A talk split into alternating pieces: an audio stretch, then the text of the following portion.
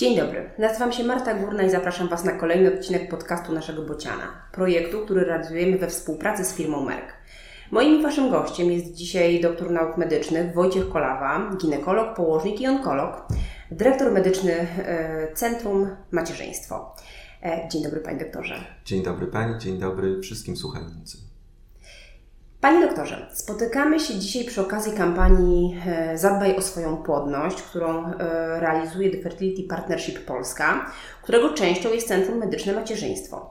E, codzienna praca Pańskiego zespołu kierunkowana jest na pomoc niepłodnym. Dlaczego zatem postawiliście na kampanię, która mówi o płodności, a nie o niepłodności? Dlaczego edukujemy płodnościowo, a nie niepłodnościowo? Bardzo, bardzo dobre pytanie. My przez całe lata się skupiamy na edukacji osób, które w danym momencie chcą zajść w ciążę.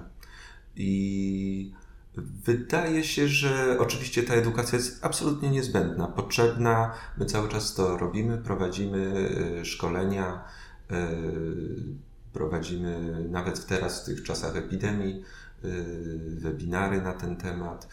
E, wydaje mi się, że jest to niezbędne. Natomiast nasze takie nieprzeparte wrażenie jest, że zdecydowanie potrzeba czegoś więcej i wielu tym nieszczęściom, z którymi się spotykamy na co dzień, można zapobiec, jeżeli zwrócimy uwagę ludziom młodym, ludziom, którzy niekoniecznie w danym momencie już myślą o y, rodzicielstwie, na to, żeby zwrócili uwagę również na ten aspekt życia, na to, żeby potrafili go w odpowiedni sposób zaplanować, bo tak, to jest też element życia, który powinno się zaplanować. Mhm. Y, płodność to jest taka sfera naszego zdrowia, o której łatwo zapomnieć, dlatego że my jej potrzebujemy tylko w tych wyjątkowych momentach, kiedy planujemy mm, powiększenie rodziny, kiedy planujemy rodzicielstwo. Jak psuje nam się wzrok, to dokucza nam to na co dzień. Jak y, zaczynają dokuczać stawy, to czujemy ból na co dzień. Natomiast jeżeli coś złego dzieje się z płodnością, a my nie myślimy w tym momencie o powiększeniu rodziny, to możemy to nawet przeoczyć, możemy o tym nie wiedzieć, prawda? Zgadza się. Yy, warto też popatrzeć na to też w inny sposób, tak? Czyli generalnie zawsze zachęcam do tego, żeby nie patrzeć na yy, niepłodność jako na chorobę. Czyli ta zwykła nasza droga, jaką y, sobie wyobrażamy, że idziemy do lekarza, zgłaszamy problem, lekarz nas diagnozuje, a daje leczenie i nas wyleczy, tak?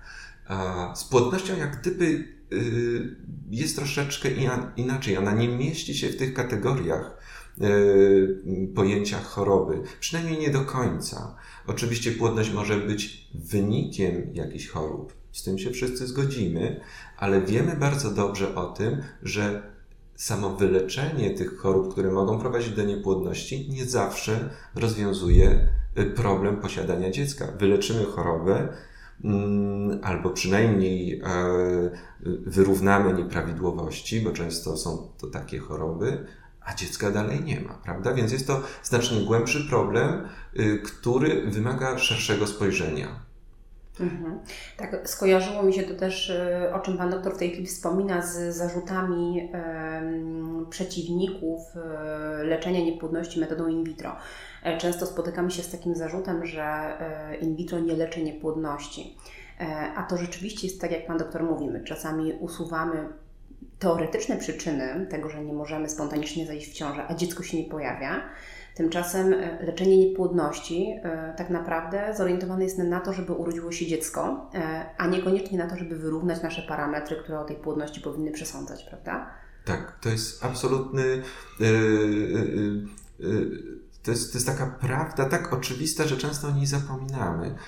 czyli ten, ten, ten punkt końcowy z, zawsze powinien być zorientowany na to, na ten efekt. Naszym celem jest y, uzyskanie ciąży, uzyskanie zdrowego dziecka. To jest z tego powodu para do nas przychodzi. Nie przychodzi dlatego, że ma hiperprolaktynemię e, czy zaburzenia miesiączkowania, tak? Do tego przychodzi się do innych lekarzy, mhm. jeżeli to stanowi problem. Para przychodzi do nas, bo chce zajść w ciążę. I co z tego, że my wykryjemy te choroby, które wiemy, że zaburzają płodność? Co z tego, że je wyrównamy, jeśli nie uda nam się zajść w ciążę, czyli co zawiedliśmy, tak? To, to nie jest rozwiązanie, przynajmniej nie jest to rozwiązanie z uzyskaniem skutku, na jakim nam zależy. Także zdecydowanie w 100% się z tym zgadzam.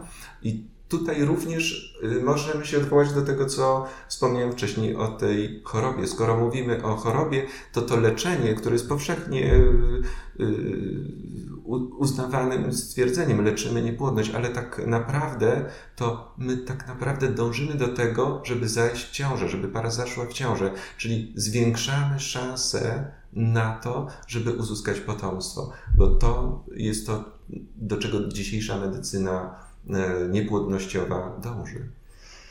E, wróćmy zatem do płodności. E, co jest na liście największych przewinień wobec naszej płodności. Czym szkodzimy sobie najbardziej? Często jeszcze właśnie w tym czasie, kiedy, mm, kiedy ta płodność nam nie w głowie, kiedy nie myślimy o tym, żeby powiększyć rodzinę, żeby, żeby być mamą, żeby być tatą. Tak, tych czynników y, jest bardzo dużo. Są to niewątpliwie również takie czynniki, na które w ostatnich czasach zwracamy większą uwagę, ponieważ nie było ich wcześniej. E, myślę właśnie o takich szczególnych czynnikach, e, popularnie nazywanych czynnikami cywilizacyjnymi.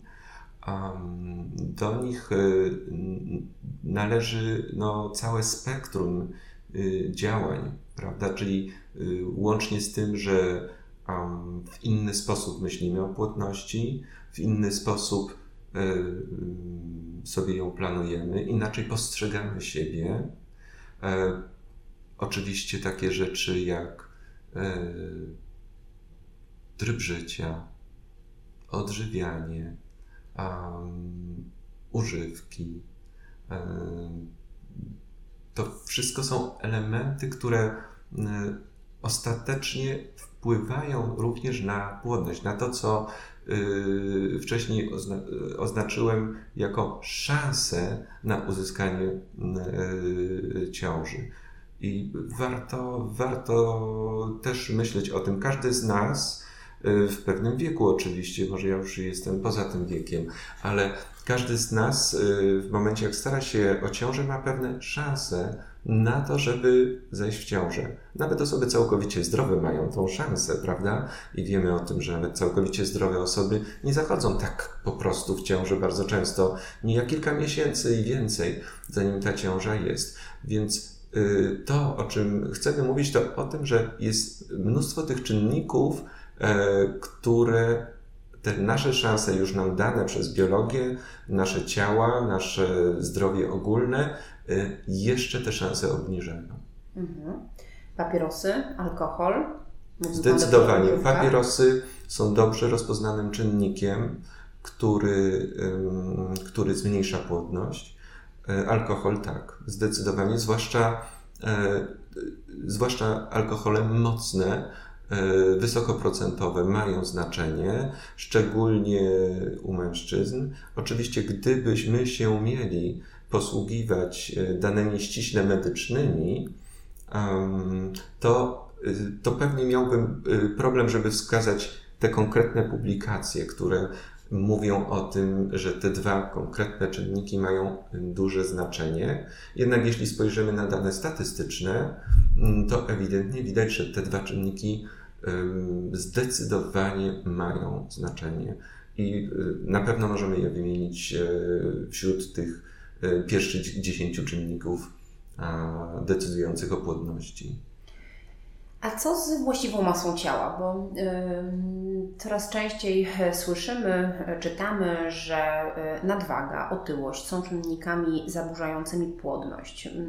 A y, czy problemy z niedowagą, z zaburzeniami odżywiania, y, o których w tej chwili też słyszymy coraz częściej, też mogą na tą płodność naszą wpływać?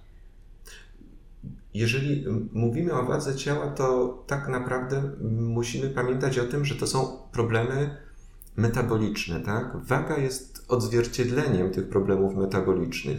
To, że y, z jakiegoś powodu jemy więcej niż powinniśmy, lubimy mniej niż powinniśmy, to być może jest przyczyna sprawcza, chociaż yy, wiemy też, że są też indywidualne różnice pomiędzy osobami, prawda? I niektórzy z nas mogą sobie pozwolić na to, żeby zjeść więcej, bo ich e, to koło spalania metabolicznego kręci się szybciej, e, u innych nieco wolniej. Tym niemniej jednak zaburzenia w odżywianiu, na razie mówimy o zaburzeniach czysto ilościowych, tak? Yy, zaburzenia w odżywianiu same w sobie też mogą i powodują zaburzenia metaboliczne. Nie ma możliwości, żeby te y, zaburzenia nie wpływały również na tak skomplikowany y, element życia jak płodność, ponieważ płodność jest bardzo skomplikowanym zjawiskiem, e, zależnym od y, ogromnej ilości czynników. I na pewno w trakcie tej rozmowy wiele z tych czynników omówimy i wyjdzie na jaw. Tym niemniej jednak tak podstawowa rzecz jak odżywianie musi wpływać i wpływa. Y, nie ukrywam, że mam takie wewnętrzne poczucie, że jest to jeden z czynników, który bym y, położył nawet, postawił nawet na pierwszym albo na drugim miejscu, jeżeli chodzi o y, istotność taką z punktu widzenia populacyjnego, czyli z punktu widzenia szerokiego grona osób, które przychodzą do nas y, z prośbą o pomoc w zajściu w ciąży. A czy znaczenie będzie miało tylko to, ile jemy, czy też to, co jemy? Ach, dziękuję za to pytanie. Oczywiście, że y, to, ile jemy, ma ogromne znaczenie, y, natomiast no, potężne znaczenie ma to, co jemy, tak? Bardzo często mówimy o tym, że należy się zdrowo odżywiać. To pojęcie mm, zdrowego odżywiania istnieje wszędzie, e, natomiast ono wydaje się, że nie jest dla wszystkich oczywiste nie jest jasne. Prawda jest taka, że my się ciągle uczymy też, również pod kątem takim czysto naukowym, czym jest to zdrowe odżywianie. Najlepszy dowód na to jest taki, że na przestrzeni ostatnich 20 lat agencje, y, y, na przykład WHO, zmieniały swoje, zmieniały swoje y, wytyczne tak co dwa, co trzy lata, prawda? Czyli ten postęp tej wiedzy jest bardzo, bardzo szybki, on się bardzo zmienił. Mm, także tutaj niewątpliwie trzeba zachować sporo, sporo skromności i takiej pokory w interpretowaniu tego wszystkiego. Tym niemniej jednak te, te wytyczne, które są takie wysuwane na pierwszy plan, na pewno większość z Państwa słyszała na przykład o e, tak zwanej piramidzie żywienia, prawda? Ta piramida żywienia, e, ona jest e, w Polsce również opracowywana przez mm, towarzystwo, proszę mi wybaczyć, że nie pamiętam dokładnej nazwy, jak to towarzystwo się nazywa, chociaż mam do niego bardzo głęboki szacunek. Mm, e, towarzystwo zajmujące się odżywianiem i ta mm, piramida żywienia, która jest e, publikowana mm, w, języku polskim, no, moim zdaniem świetnie przedstawia w taki prosty sposób, czyli jak ktoś nie chce poświęcić dużej ilości czasu, to może popatrzeć na te podstawy, prawda, co jest bardzo istotne w tym, żeby się zdrowo odżywiać. Co jest ważne, to to, że jak popatrzymy na przykład na tą prostą piramidę żywienia, polecam każdemu, kto się z tym nie spotkał, żeby wyszukać w internecie takie hasło, popatrzeć sobie, jak to wygląda. Jest tam wiele elementów, które mogą zaskakiwać wręcz, prawda? Bo, bo jest to mm, sposób odżywiania, który, no nie da się ukryć, odbiega od y, naszego takiego y, polskiego, tradycyjnego y, odżywiania. Jest to troszeczkę inaczej. Trzeba się dostosować mm, do tego, jeżeli chcemy się zdrowo odżywiać. Z takich prostych rzeczy, na które wszyscy zwracają uwagę, to w tej, o dziwo, w tej piramidzie żywienia na samym dole, czy jako rzecz najważniejsza jest e, zaznaczony ruch. Mhm. Prawda? To jest też niesamowite, że dietetycy uznali, że jest to tak niesamowicie istotna sprawa, że trzeba się ruszać, że y, połączyli to jako y, najistotniejszą rzecz w tej piramidzie żywienia, jako rzecz absolutnie podstawowa. No tak, jesteśmy społeczeństwami dobrobytu, mówię o krajach pierwszego świata, do których my też należymy. Zdobycie jedzenia nie jest problemem. Myślę, że dla ogromnej większości z nas nie jest problemem. W związku z tym liczy się już e, jakość tego odżywiania, nie tylko to, ile jemy, ale też e, co jemy. Czasami pacjenci mówią, że trzeba odróżnić e, jedzenie od odżywiania, prawda? I to też bardzo, bardzo mocno zwracam, zwracam na to uwagę. Kolejna rzecz, którą wydaje mi się, że też trzeba zwrócić uwagę, przepraszam, że tak przeciągam, bo chyba za długo ciągnę ten temat, ale to bardzo ważny temat. Też uważam, że jest dokładnie bardzo istotny i warto na ten temat się pochylić, pomimo że sam nie jestem dietetykiem. E, ale zachęcam moich pacjentów, żeby mm, korzystali z pomocy dietetyków. Uważam, że to jest mm, bardzo istotne, żeby mieć wsparcie merytoryczne. Czasami to wsparcie musi dotyczyć całej rodziny, prawda? Czyli również partnera, jeżeli to kobieta pyta, jeżeli e, żyjemy w domu, w którym jest rodzina wielopokoleniowa, niestety musi to dotyczyć też pozostałych członków rodziny, bo inaczej jest po prostu trudno e, zmienić te zwyczaje żywieniowe. To jest jedna z najtrudniejszych rzeczy, z którą się musimy zmierzyć niewątpliwie, a jest bardzo, bardzo istotna. Ten element, o którym miałem wspomnieć, to y, podkreślanie znaczenia diety roślinnej. Y, podkreślenie znaczenia istoty y, tych składników roślinnych, które są w diecie. Na to trzeba bardzo zwrócić uwagę, że to nie jest kwestia dorzucenia sobie paru listków sałatki, prawda, do obiadu, tylko to jest sprawienie tego, żeby ta część roślinna stanowiła absolutnie podstawowy element diety, tak. Zresztą ta piramida żywienia e, jasno stwierdza, że produkty mięsne są na bardzo wysokich półkach, czyli one nie powinny być stosowane często, nie powinny być stosowane e, w diecie codziennie. Ta dieta nasza codzienna, dieta codzienna Polaków się zmienia, ale rzeczywiście, tak jak Pan doktor zauważył, tradycyjna polska kuchnia nie do końca odzwierciedla zalecenia piramidy żywieniowej i, e, i faktycznie to, że my traktujemy warzywa jako dodatek do każdego posiłku, to, to, już jest ważny krok e, naprzód, tylko że one faktycznie nie powinny być dodatkiem, powinny być e, podstawowym składnikiem, tak. I nasz organizm funkcjonuje wtedy o wiele, o wiele lepiej, a przewód pokarmowy funkcjonuje o wiele lepiej. To są oczywiście truizmy. Myślę, że dla większości Państwa e, są to sprawy zupełnie oczywiste, ale jeśli wśród osób słuchających są osoby, dla których to nie jest takie oczywiste, no to zachęcam do tego, żeby przyjrzeć się temu, zwrócić na to uwagę, bo to jest, ponieważ to jest też mm, element y, podstawowy, jeżeli chodzi o przyszłą y, płodność. Inna rzecz, że te rzeczy oczywiste, e, pomimo tego, że funkcjonują w naszej świadomości, niestety nie zawsze e, przekuwamy w działanie. I niejednokrotnie jest tak, że my wiemy, że robimy coś źle, albo wiemy, że powinniśmy robić coś inaczej, mm, a nie do końca wychodzi nam to w praktyce i w życiu codziennym, e, gdzie często biegniemy, jesteśmy zapracowani, mamy zajętą głowę wieloma rzeczami, nie zawsze mamy czas na to, żeby jeść mądrze, w odpowiednich odstępach czasowych e, i żeby poświęcić temu jedzeniu taką uwagę, e, na jaką ono zasługuje, żeby właśnie stać się odżywianiem, jak Pan doktor wspomniał. Tak. Mądre odżywianie niestety wymaga wysiłku i wymaga czasu. Niekoniecznie wymaga większych nakładów finansowych. Jestem przekonany, że nie. Natomiast na pewno wymaga czasu, ponieważ po pierwsze nie mamy tych przyzwyczajeń wyniesionych z domu, w związku z tym one nie są automatyczne. Mhm. To nie jest złapanie e, w domu kromki chleba z plastrami kiełbasy, prawda?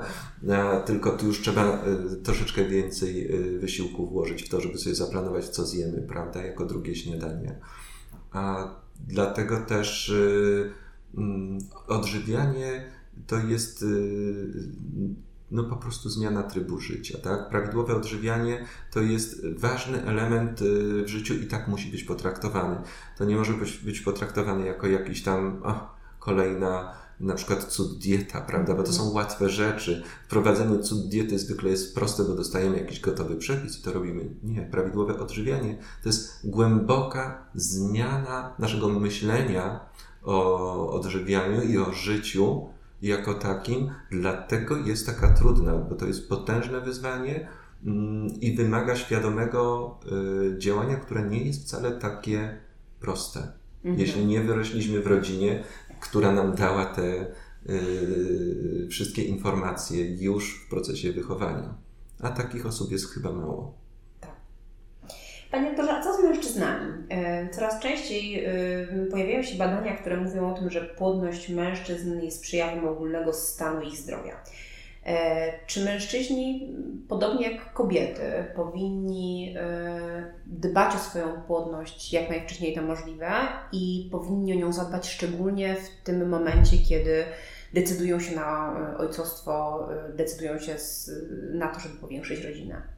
Tak, jestem bardzo głęboko przekonany, że y, rola mężczyzn, e, pomimo że prawda, jest pełne równouprawnienie, rola mężczyzn w, e, w ciągu tych ostatnich lat, jak, jak, jak postrzegam, skupiliśmy się tak bardzo na kobietach, że zapominamy, znowu zapominamy o mężczyznach. Jak ja zaczynałem zajmować się niepłodnością, to, to były lata 90., to wtedy skupialiśmy się na mężczyznach, bo, ponieważ było łatwiej e, zauważyć nieprawidłowości u mężczyzn, tak? Mm, to było oczywiście inne skupianie niż to, nad którym dzisiaj pracujemy. E, potem coraz więcej dostaliśmy narzędzi, żeby e, diagnozować e, tą kobiecą część związku, e, czy żeby diagnozować kobiety e,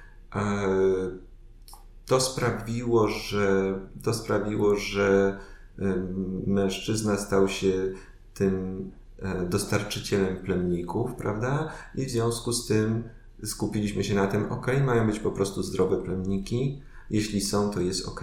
Jeśli nie, no to się wtedy dopiero zastanawiamy. Natomiast Pani pytanie, przynajmniej ja je tak rozumiem, zmierza znacznie głębiej, tak? Czyli co mamy zrobić, żeby te zdrowe plemniki były? Mhm.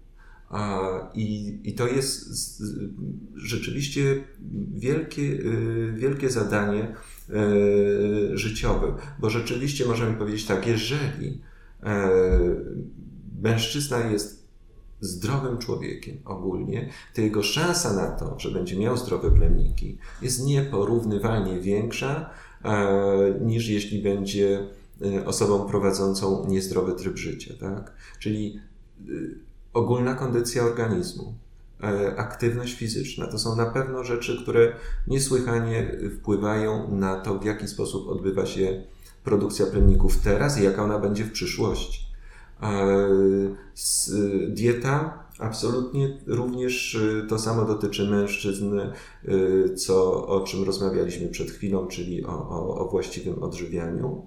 W przypadku mężczyzn oczywiście jest jeszcze Mm, pewnego rodzaju drugi biegun, z którym e, czasami się spotykam nie tak często, e, czyli mężczyźni, którzy w sposób, e, jakby to powiedzieć, nadmiarowy dbają o swoją fizyczność. Myślę tutaj przede wszystkim o stosowaniu leków anabolicznych pochodzenia, to są leki pochodzenia hormonalnego, i one generalnie y, w większości przypadków y, hamują działanie y, jąder i hamują spermatogenezę, czasami niestety ze skutkami również utrzymującymi się po zaprzestaniu stosowania tych środków. To na to proszę zwrócić uwagę, to mm, spotykam pacjentów, którzy, którzy stosują tego typu środki jako nastolatkowie i, mhm. i, i, czyli tacy młodzi dorośli i potem zmagają się z problemami związanymi z płodnością wiele, wiele lat później. Nie mam oczywiście jakichś twardych dowodów, że to jest ze sobą powiązane.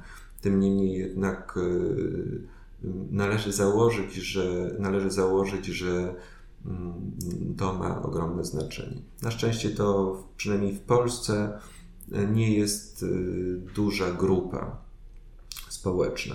Y, na pewno wolę mieć za pacjentów ludzi wysportowanych i takich, którzy w ogóle kulturę fizyczną traktują jako coś istotnego w swoim życiu.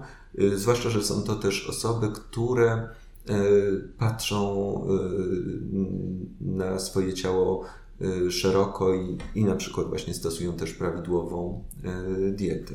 Z większą świadomością. Tak jest. Jeżeli chodzi o tryb życia, jeszcze tu na to warto zwrócić uwagę, ponieważ wielu z nas, również ja w swojej pracy, bardzo dużo czasu spędzam w pozycji siedzącej, mhm. prawda?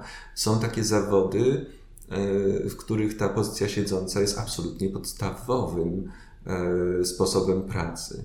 E, to, to, to są oczywiście osoby, którzy są, nie wiem, finansistami, E, pracują jako urzędnicy, e, osoby, które są informatykami i pracują przy komputerach, prawda? To są osoby, które czasami spędzają e, ponad 10 godzin dziennie w pozycji siedzącej. Mm. W przypadku mężczyzny ma to ogromne znaczenie, ponieważ, ponieważ pozycja siedząca generalnie rzecz, rzecz biorąc bardzo e, hamuje spermatogenezę, czyli tworzenie się plemników.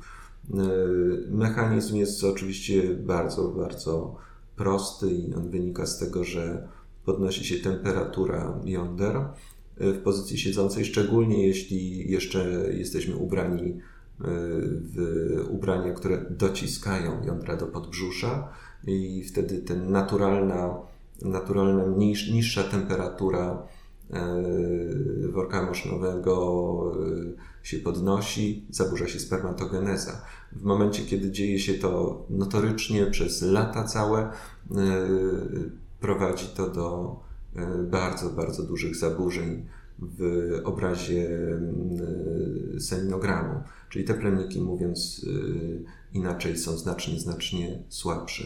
Także tutaj dla tych o, kierowcy zawodowi, o tej mhm. grupie zapomniałem wymieniając, E, więc e, tutaj warto zwrócić na to uwagę, że są e, proste zasady higieny pracy, które mm, no, zmniejszają to ryzyko. I te higieny pracy, akurat nie mówię tu o kierowcach, tylko o osobach, które pracują przy biurku, polegają na tym, że po prostu co godzinę trzeba wstać i przez 5 minut mm, przebywać w pozycji stojącej, najlepiej spacerując. Czyli jeśli idziemy na herbatkę, prawda, to y, nie pijmy jej przy innym stoliku, prawda, w pokoju socjalnym, tylko wstańmy, jeśli mamy pozycję stoi, y, siedzącą, jeśli chodzi o pracę. Co trzy godziny przerwa 15-minutowa. To są bardzo proste zalecenia, które potrafią zmienić bardzo, bardzo wiele. Tylko trzeba wypracować odpowiednie dobre nawyki. Tak. To jak z tym żywieniem. Panie doktorze, a co z wiekiem? Tak się y, zmienia ten świat, że dzisiaj y, statystycznie y, Polki rodzą pierwsze dziecko po ukończeniu 27 roku życia. Mm, to żadna tajemnica, że szczyt płodności to wcześniejsze lata. Ale my chyba nie jesteśmy w stanie wiele tutaj zdziałać i zrobić, oprócz tego, żeby uświadamiać i żeby, żeby mówić o tym, że ten wiek ma znaczenie, prawda? Jeżeli e, tak, to jest niewątpliwie najważniejszy e, czynnik cywilizacyjny, bo to jest czynnik cywilizacyjny niewątpliwie, e, z którym mamy do czynienia, więc faktycznie ja się dlatego wstrzymałem z tym żywieniem, ponieważ wiek jest najbardziej istotnym elementem. I to, co Pani mówi, że to jest 27 lat, niektóre statystyki pokazują, że to już jest 29 lat, prawda, średnia Okej, okay. pamiętajmy o tym, że jest to średnia. W związku z tym mm, tak naprawdę e, naszymi pacjentkami w klinikach leczenia niepłodności bardzo często są kobiety. Tutaj będę mówił o kobietach, bo tutaj akurat e, natura nie jest na równouprawnienia, nie potraktowała równo kobiety i mężczyzn. Czyli e, ta granica płodności dla kobiet jest bardziej sztywno wyznaczona niż dla mężczyzn. Więc nasze pacjentki w klinikach niepłodności to są w ogromnej większości panie, które już przekroczyły 35 rok życia, nie brakuje pań po 40 roku życia, czyli to są takie sytuacje, które z naszego punktu widzenia są bardzo, bardzo trudne. Y, co się zmieniło w naszym społeczeństwie? Y, oprócz samego faktu, że rozwijamy się tak, że musimy osiągnąć pewne cele życiowe, i macierzyństwo spychamy na później, y, bardzo też y, y, trudno jest nam dostrzec te nasze własne lata, dlatego że zwykle no, wyglądamy świetnie, tak? Czyli 35-latka, prawda, może wyglądać tak jak 30-latka, czy jak 25-latka i tak się czuje, tak? I w związku z tym ona nie widzi żadnego problemu w tym, że ma 35 lat, cóż to jest 35 lat, prawda? Jeżeli byśmy rozmawiali na przykład z moją babcią dwadzieścia kilka lat temu, to moja babcia na pewno powiedziała, że to jest e, no, stara panna, czy tego typu teksty, prawda, by, mm, y, były mm, powiedziane, prawda? To, to było takie bardzo. Dzisiaj oczywiście zupełnie inaczej na to patrzymy. To jest y, wspaniała, piękna, młoda kobieta, E, która jest, e, dopiero zaczyna rozkwitać, prawda? Tak naprawdę tak. możemy tak powiedzieć. A jeżeli tak myślimy o sobie, to zapominamy o jednej rzeczy, że niestety biologia płodności się nie zmieniła. Zmienił się nasz wygląd w wyniku dostępu do, do, do mm, bardzo wielu technik, że tak powiem, kosmetycznych, prawda? Y, zmienił się nasz wygląd, zmieniło się nasze poczucie. 35-latka y, chyba nie spotkałem ostatnio 35-latki, która by się czuła matroną na przykład, e, a przecież tak się czuły 35-latki 100 lat temu. E, w związku z tym zakładają, że wszystko inne jest takie samo. Niestety nie. Płatność już nie jest taka sama u 35-latki, jak była 5 czy 10 lat wcześniej. To jest pewien element um, świadomości, który musimy mieć wpojony znacznie wcześniej. I tutaj myślę, że to jest taki jeden z bardzo ważnych, kluczowych, bym powiedział, elementów, jeżeli chodzi o edukację na przykład seksualną. To wiele rzeczy się o wielu rzeczach się dyskutuje, prawda, dotyczącej edukacji seksualnej. To jest jeden z elementów, który powinien być wprowadzony, ponieważ e, większość kobiet nie dostaje tej informacji, że mają sobie pewne rzeczy zaplanować, tak? Że wiek e, ma znaczenie. Cały czas mawiamy sobie, że wiek nie ma znaczenia. Oczywiście w wielu aspektach e, możemy sobie ten wiek e, rozciągnąć, na przykład, natomiast w aspekcie płodności nie. Mhm. Ale e, panie doktorze, nie wszystko da się zaplanować i mm, zdarza się, że kobieta bardzo świadoma e, tego szczytu swojej płodności, tego, że on już gdzieś powoli przemija, e, mimo że jest gotowa na to, żeby zostać mamą, chciałaby nią zostać z różnych powodów, niekoniecznie zawodowych, ale też społecznych musi ten czas na, na to bycie mamą, na macierzyństwo odsunąć na później. Bardzo często ostatnio słyszymy o tym, że można zbadać y, poziom rezerwy jajnikowej. To jest badanie y, w skrócie nazwane AMH. Co to jest za badanie i czy ono rzeczywiście e, jest y, jakimś gwarantem, czy, czy, czy jakąś metodą, która pozwala nam mieć kontrolę, przynajmniej częściową, nad tym, co się dzieje z naszym organizmem i z naszą płodnością? Tak, badanie jako y, samo w sobie, oczywiście jak każde inne badanie, niczego nie zmienia, y, jeśli chodzi o nasz organizm. Y, to, co daje nam badanie, to wiedza, a wiemy, jak to przysłowie mówi, wiedza to potęga, dlatego że wiedzę tą możemy wykorzystać w różny sposób. Także osobiście uważam, że to badanie w momencie jak się pojawiło i teraz już, że tak powiem, potrafimy je dość precyzyjnie zinterpretować, bo to też wcale nie było takie proste, jest absolutnie przełomem, jeśli chodzi o płodność kobiecą. Tak. I to jest badanie, które pozwala nam na uzyskanie cennych informacji. Pamiętajmy o tym, że są to tylko informacje. Najważniejsze jest to, co zrobimy z tymi informacjami. Mhm. To badanie nazywamy rezerwą jajnikową, czy tam oceną rezerwy jajnikowej. Oczywiście sam schemat, jak to pojmować, tą rezerwę jajnikową, jest bardzo skomplikowany. I uwielbiam na ten temat mówić, ale nie wiem, czy nie byłaby to przesada. E, żeby tutaj się wgłębiać e, w ten temat bardziej. Wystarczy, jeśli sobie powiemy, że, że mm, dzięki temu możemy powiedzieć e, sobie, jakie mamy szanse na to, że nasza rezerwa jest wystarczająca do tego, żeby zajść w ciążę. Bardzo ważne jest też to, żeby uświadomić sobie to, że ocena tej rezerwy jajnikowej powinna zawsze być brana pod uwagę łącznie Y, z wiekiem. Mhm. Czyli ten sam parametr, y, ta sama wartość tego parametru u osoby 25-letniej i na przykład 35-letniej, to będą zupełnie inne wnioski potrzebne do wyciągnięcia. Więc y, tu oczywiście zalecam dużą, dużą ostrożność w takim indywidualnym interpretowaniu samego wyniku, ponieważ on może nas fałszywie na przykład uspokoić czasami. Natomiast samo badanie uważam jest ogromnym przełomem pozwalającym na mm, lepsze zaplanowanie swojej płodności. Czy jak y, odbieramy taki wynik i po konsultacji z lekarzem okazuje się, że on niestety nie jest y, optymistyczny, e, to my z tą wiedzą możemy coś zrobić więcej. Y, jak wygląda aktualnie w Polsce możliwość zachowania płodności? E, z przyczyn społecznych. I czy obniżająca się rezerwa jajnikowa to, e, to już tylko przyczyna społeczna, czy jednak już zdrowotna? E, obniżająca się rezerwa jajnikowa to jest przede wszystkim czynnik wieku. Mhm. E, oczywiście obniżająca się, e, obniżanie się tej rezerwy jajnikowej jest indywidualne. Czyli to nie jest tak, że to biegnie tak samo u wszystkich osób.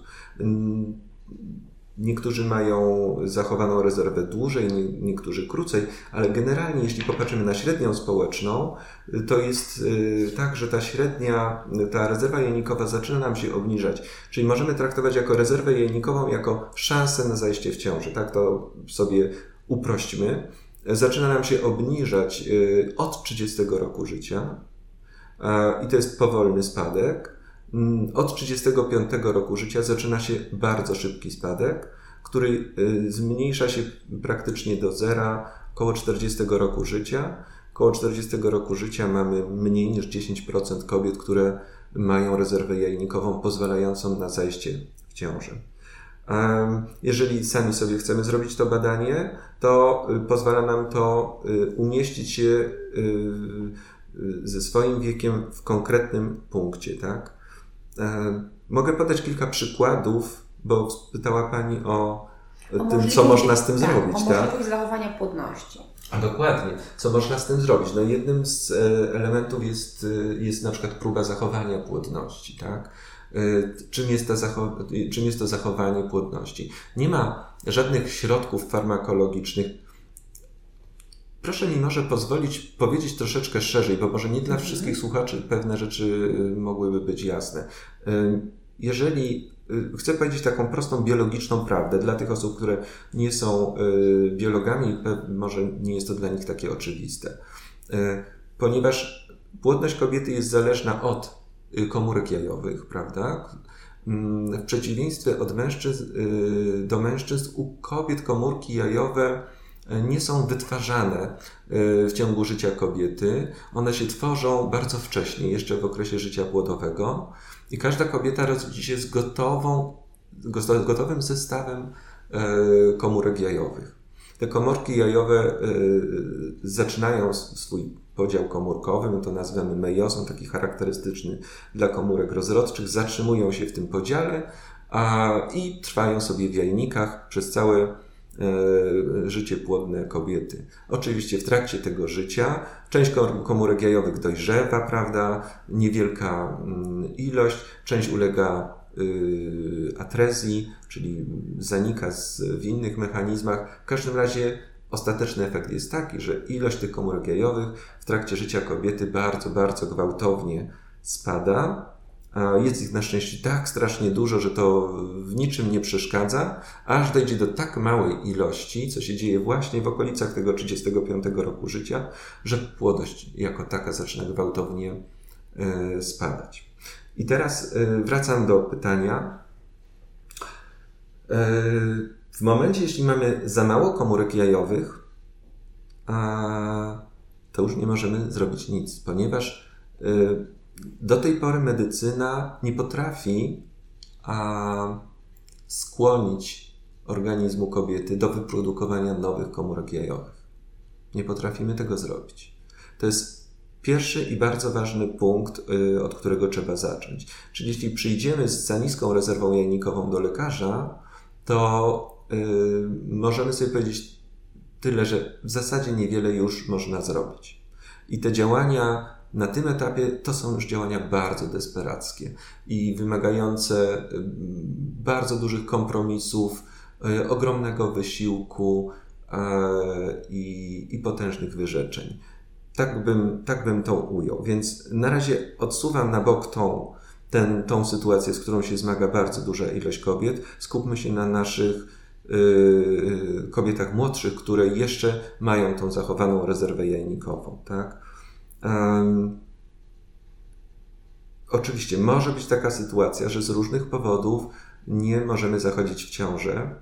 Y, taki najbardziej oczywisty powód to jest sytuacja na przykład braku partnera. Mhm. To jeden z częstszych powodów, prawda? Kobieta bardzo chce mieć Y, dziecko, natomiast y, nie ma tej drugiej strony, z którą by mogła to dziecko mieć. Natomiast jest głęboko przekonana, że taka osoba się znajdzie. Lub inne sytuacje życiowe, sytuacje finansowe, rodzinne, kariera zawodowa. Możemy sobie mnożyć takie e, sytuacje. Są bardzo indywidualne e, sprawy. Jeżeli zakładamy, że na przykład mam 30-32 lata i na pewno do 35 roku życia e, nie będę mogła sobie pozwolić na zajście w ciąży i zaczynam się obawiać, a co będzie, jeśli zacznę tracić tą rezerwę jajnikową. E, to w takiej sytuacji to jest ten moment, kiedy się należy zwrócić do lekarza, tak? czyli z wyprzedzeniem, wtedy, kiedy ta rezerwa jajnikowa jest jeszcze dobra. Y, bo co może zrobić lekarz? No, to, co możemy Państwu zaproponować, to możemy pobrać te komórki jajowe. Zwykle nie pobieramy ich dużo, czyli pobieramy ich kilkanaście, kilkadziesiąt, prawda? I te komórki jajowe można zabezpieczyć poprzez zamrożenie. One są przechowywane wtedy w klinice leczenia niepłodności w sposób dowolnie długi, oczywiście, i te komórki w odniesieniu do nas samych nie starzeją się. Mhm. Czyli jeśli nie uda się zejść w ciążę te 5 czy 6 lat później, w sposób naturalny, czy w wyniku nawet pomocy lekarza, to mamy w zapasie te nasze własne komórki jajowe, ale młodsze od nas i z znacznie większym potencjałem zachodzenia w ciążę. I to jest ten element zachowania, to jest ten mechanizm zachowania płodności, który można wykorzystać. On jest skuteczny um, i szczególnie w pewnych sytuacjach życiowych może być przydatny, można z niego skorzystać. Ważne jest to, żeby ten czas, kiedy chcemy to zrobić, był właściwy. Ten mechanizm zachowania płodności, o którym Pan doktor teraz y, opowiedział, jest też często y, proponowany pacjentkom, pacjentkom y, onkologicznym. Zachowanie płodności w przypadku choroby nowotworowej wydaje się być o wiele prostsze w przypadku mężczyzn, no bo tutaj dochodzi do y, pobrania nasienia czy oddania nasienia, y, zamrożenia tej próbki z możliwością jej wykorzystania właśnie y, no, w momencie, kiedy, kiedy pacjent już będzie zdrowy i będzie chciał realizować swoje plany, plany reprodukcyjne. Natomiast czy cała procedura zachowania płodności, y, stymulacji hormonalnej w celu, y, żeby dojrzały oocyty, które później się pobiera, jest bezpieczna dla pacjentek onkologicznych? Tak, to jest y, na szczęście temat, który dotyczy już niewielkiej grupy osób, czyli mówimy tu o osobach, które w młodym wieku zachorowują na chorobę nowotworową, i ta choroba nowotworowa, albo bardziej leczenie tej choroby no, nowotworowej, oprócz wyleczenia nowotworu, prowadzi do zniszczenia tak naprawdę mhm. struktury jajników.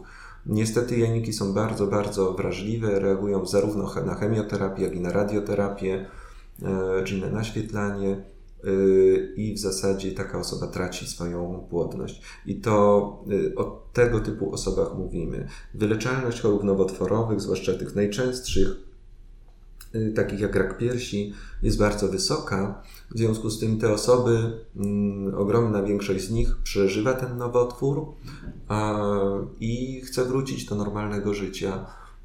I jeżeli ta choroba nowotworowa dopadła ich w młodym wieku, y, to y, tym elementem normalności jest również chęć posiadania dzieci.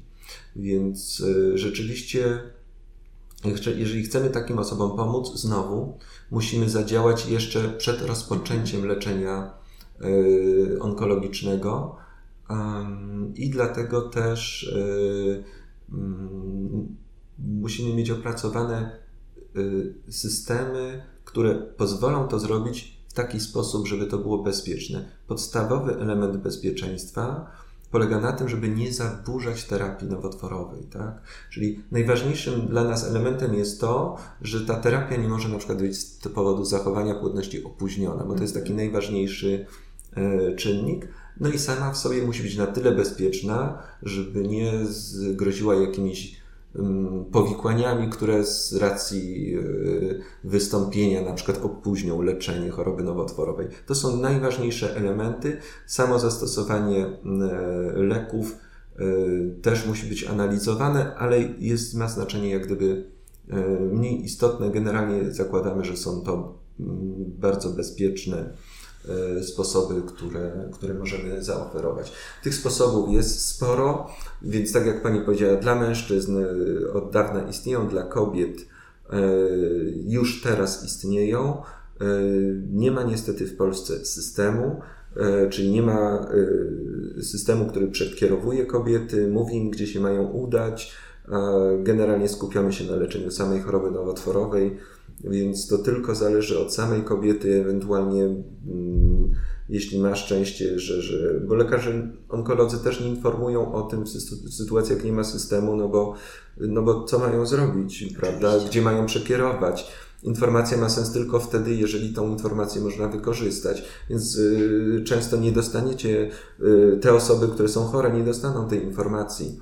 Y, więc y, myślę, że, że zupełnie spokojnie możemy powiedzieć, że, że jak jedna osoba na 10 dostanie tą informację, prawda, to, to pewnie jest dobrze w Polsce. E, kraje niemieckojęzyczne wprowadziły systemowe rozwiązanie. U nas jest to kwestia przyszłości. Liczę na to, że też będzie kiedyś systemowym rozwiązaniem, że będzie po prostu ścieżka gotowa dla tych pacjentów i te osoby, które będą chciały skorzystać, to mogą sobie zabezpieczyć swój materiał genetyczny do wykorzystania w przyszłości. Panie doktorze, jest Pan również onkologiem, więc pozwolę sobie jeszcze na jedno pytanie, bo yy, choroba nowotworowa jest ogromnym obciążeniem dla organizmu. Często nawet po wyzdrowieniu no, czujemy to obciążenie. Boimy się o swoje zdrowie, boimy się o nawrót choroby. Czy taka rewolucja, jaką dla organizmu jest ciąża, mm, po chorobie nowotworowej może być czynnikiem ryzyka? Może na przykład, nie wiem, podnieść ryzyko nawrotu choroby? Zawsze trzeba to brać pod uwagę. Y, choroby nowotworowe, nowotwory złośliwe generalnie mm, charakteryzują się tym, że mogą wrócić. Y, osoby, które przeżyły chorobę nowotworową, czują y, cały czas ten niepokój, że choroba wróci. Oczywiście są możliwości mierzenia tego ryzyka, e, oszacowania go i zazwyczaj tak to jest e, robione. Osoby, które są uznane za wyleczone, e, zwykle znowu kolejnym elementem jest czas, czyli na przykład osoby z rakiem piersi jeżeli mamy 5 lat bez nawrotu choroby, generalnie uznajemy za wyleczone. Oczywiście u nich też może wystąpić nawrót, ale ryzyko tego nawrotu mm, jest już na tyle małe, że możemy spokojnie założyć, że, e, e, że są to osoby wyleczone z tego nowotworu. One mogą spokojnie myśleć o tym, na przykład, żeby zajść w ciążę. Mhm. I teraz y, znowu zaczynają się te pytania, te pytania, mm, o których Pani wspomniała, czy w związku z tym sama ciąża nie stanowi ryzyka, prawda? W końcu wiele z tych nowotworów, zwłaszcza u kobiet, to są nowotwory hormonozależne, czyli jak gdyby sam stan hormonalny organizmu um, może indukować nowotwór czyli przyspieszać jego e, rozwój. Więc trzeba to zrobić w sposób bardzo wyważony, bardzo e, mądry, żeby nie spowodować zagrożenia. Na szczęście dane, e, które mamy na ten temat są optymistyczne.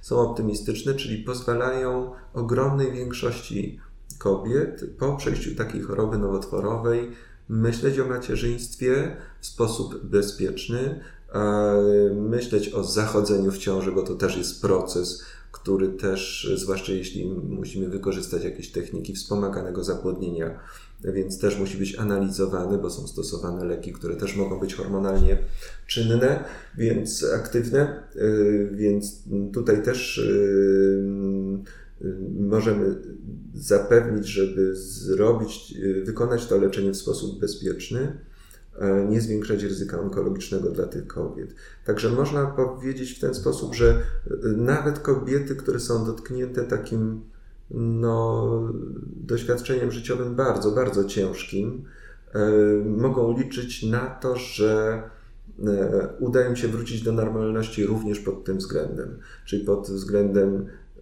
planów związanych z macierzyństwem. I to są bardzo dobre wieści. Na szczęście tak. Panie doktorze, powiedzieliśmy o wielu czynnikach i wielu aspektach naszego życia, które mogą na płodność wpływać. Czy coś do tego katalogu powinniśmy dodać? Mnie do głowy jeszcze przychodzi stres, bo, bo o nim nie mówiliśmy. Pamiętam taką kontrowersyjną wypowiedź y, byłej posłanki y, pani Nelly Rokita, która mówiła, że zamiast leczyć niepłodność, to trzeba jechać na urlop i e, wszystko wróci do normy i wrócimy y, w szczęśliwym oczekiwaniu na dziecko. To chyba nie jest takie proste, prawda?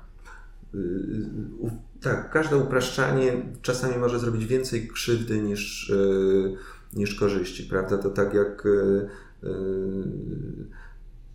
nie wiem, pomaganie osobom, które mają depresję, mówiąc, no weź się w garść, przecież dasz radę, prawda?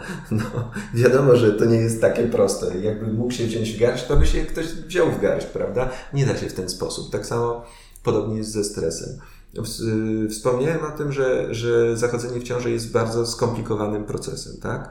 Dlaczego jest skomplikowanym procesem? Dlatego, że obejmuje czynniki e, od Y, czynników subkomórkowych, czyli takich na poziomie y, białek, enzymów, y, genetyki, poprzez elementy komórkowe, immunologiczne, mikrobiologiczne, ale obejmuje również takie rzeczy jak nasze zachowanie, tak? Czy to, jak my się zachowujemy, jakie mamy zwyczaje seksualne.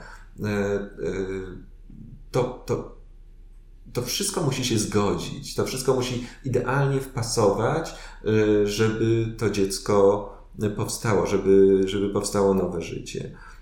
I nie da się ukryć, że jeżeli myślimy o zachodzeniu w ciąży jako tylko elementach y, molekularnych, komórkowych, prawda, to można tam zaniedbywać ten stres, no bo on nie powinien wpływać na takim poziomie. Tyle, że zachodzenie w ciąży jest znacznie bardziej złożonym procesem i niewątpliwie stres wpływa na nasze zachowanie. Nikt tego dzisiaj już nie neguje, tak? Wpływa i to bardzo diametralnie wpływa. Wpływa na nasze, y, na, nasz, y, na naszą relację z partnerem. Wpływa na mm, schemat y, życia seksualnego. Musi w związku z tym wpływać na płodność. I u niektórych osób, u niektórych par wpływa w sposób negatywny, czyli wpływa tak, że tej ciąży po prostu nie ma I nie jest to na tyle proste, żeby można dać jedną prostą radę, że proszę inaczej współżyć, prawda, to, to ciąża będzie. Okazuje się, że to również nie działa w taki bardzo prosty sposób. Bardzo często, jak jak y, informuje pacjentów o jakimś niekorzystnym wyniku badania, e, coś co zmienia mm, albo powoduje stres dodatkowy, prawda, to dostaje pytanie takie, doktorze, czy może mi pan zapisać coś, jakiś lek uspokajający, bo ja nie poradzę sobie z tym. To jest kolejny taki element, moim zdaniem, takiego myślenia chyba trochę magicznego, który mówi nam: weź tabletkę i rozwiążemy wszystkie problemy. E, tu akurat tak się nie da, nie da się tego zrobić. E, podobnie jak e, rozmawialiśmy o tym, że nie można zastosować cud diety, żeby się zdrowo odżywiać, to nie tędy droga. Podobnie tych sprawach nie ma jednego cudownego ruchu, który zrobimy i będzie wszystko piękne. Jeżeli chcemy, żeby było dobrze, to niestety trzeba dokonać trudnej i długiej drogi. E, znowu drogi, która będzie w sposób jednoznaczny zmieniała nasze życie. A nie każdy z nas chce dokonać takich zmian, prawda? Ale każdy z nas może e, przynajmniej spróbować sprawdzić, o co w jego życiu chodzi, tak? Co może zmienić. A czasami e, mm, taki wgląd może powiedzieć, pozwolić na to, że okej, okay, pozwolę sobie na to, żeby mieć trochę czasu dla siebie, tak? Pozwolę sobie na to, żeby, nie wiem, pomedytować. Mhm. To są już takie gesty, które robimy dla samych siebie, dla, dla siebie, w sensie nie dla ciała, ale dla, właśnie dla psyche, dla naszego ducha, które potrafią bardzo wiele zmienić. I to są takie rzeczy, yy, których bardzo często nie doceniamy a mają, mogą mieć ogromne, ogromne znaczenie.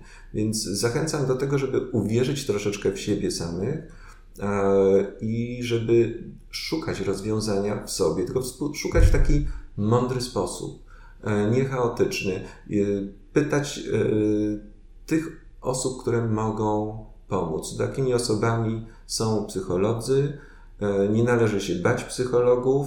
Uważam, że nie jest e, właściwe, żeby iść do psychologa w momencie, jak przeżywamy dopiero załamanie psychiczne. Nie. W sytuacji, jeśli mamy dyskomfort, w sytuacji, jak czujemy, że nasza decyzyjność, nasze życie nam się um, wymyka trochę spod kontroli, prawda? Nie ma problemu. Wiemy, że możemy to ogarnąć. Czasami to spojrzenie z zewnątrz drugiej osoby może nam bardzo pomóc i może nam wskazać e, właściwą, e, właściwą drogę. Nie bójmy się z tego skorzystać.